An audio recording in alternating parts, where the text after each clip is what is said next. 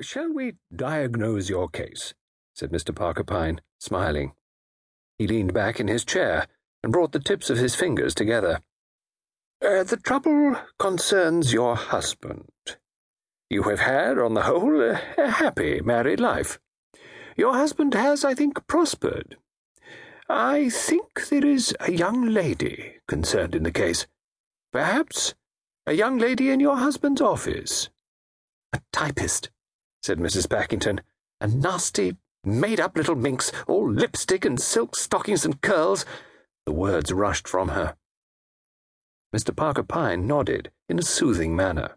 There is no real harm in it. That is your husband's phrase, I have no doubt. His very words. Why, therefore, should he not enjoy a pure friendship with this young lady, and be able to bring a little brightness, a little pleasure, into her dull existence? Poor child, she has so little fun. Those, I imagine, are his sentiments?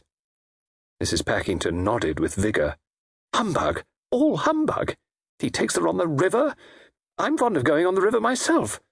But five or six years ago he said it interfered with his golf. But he can give up golf for her. I like the theatre.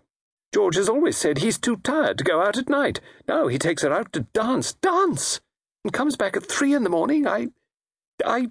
And doubtless he deplores the fact that women are so jealous. So unreasonably jealous when there is absolutely no cause for jealousy. Again, Mrs. Packington nodded. That's it. She asked sharply, How do you know all this? Statistics, said Mr. Parker Pyne simply. I'm so miserable, said Mrs. Packington. I've always been a good wife to George. I worked my fingers to the bone in our early days. I helped him to get on. I've never looked at any other man.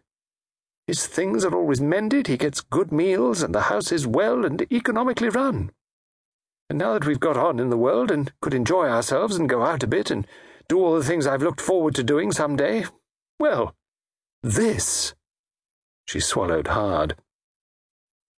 Mr. Parker Pyne nodded gravely. I assure you, I understand your case perfectly.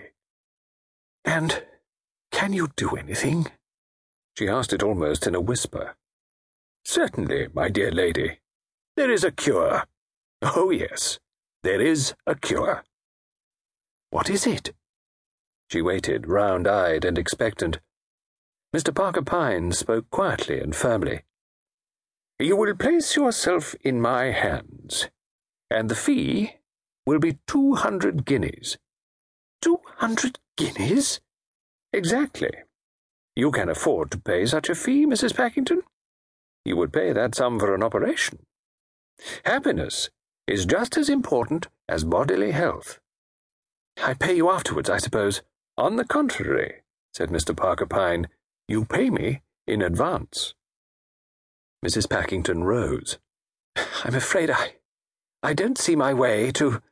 to buying a pig in a poke, said Mr. Parker Pyne cheerfully. Well, perhaps you're right. It's a lot of money to risk. You've got to trust me, you see. You've got to pay the money and take a chance. Those are my terms. Two hundred guineas? Exactly. Two hundred guineas. It's a lot of money. Good morning, Mrs. Packington. Let me know if you change your mind. He shook hands with her, smiling in an unperturbed fashion. When she had gone, he pressed a buzzer on his desk. A forbidding looking young woman with spectacles answered it. A file, please, Miss Lemon and you might tell Claude that I am likely to want him shortly. A new client? A new client. At the moment she has jibbed, but she will come back. Probably this afternoon. About four. Enter her. Schedule A? Schedule A, of course. Interesting. How everyone thinks his own case unique. Well, well. Warn Claude. Uh, not too exotic, tell him no scent, and he'd better get his hair cut short. It was a quarter past four when Mrs. Packington once more entered Mr. Parker Pyne's office. She drew out a checkbook, made out a check, and passed it to him. A receipt was given. And now? Mrs. Packington.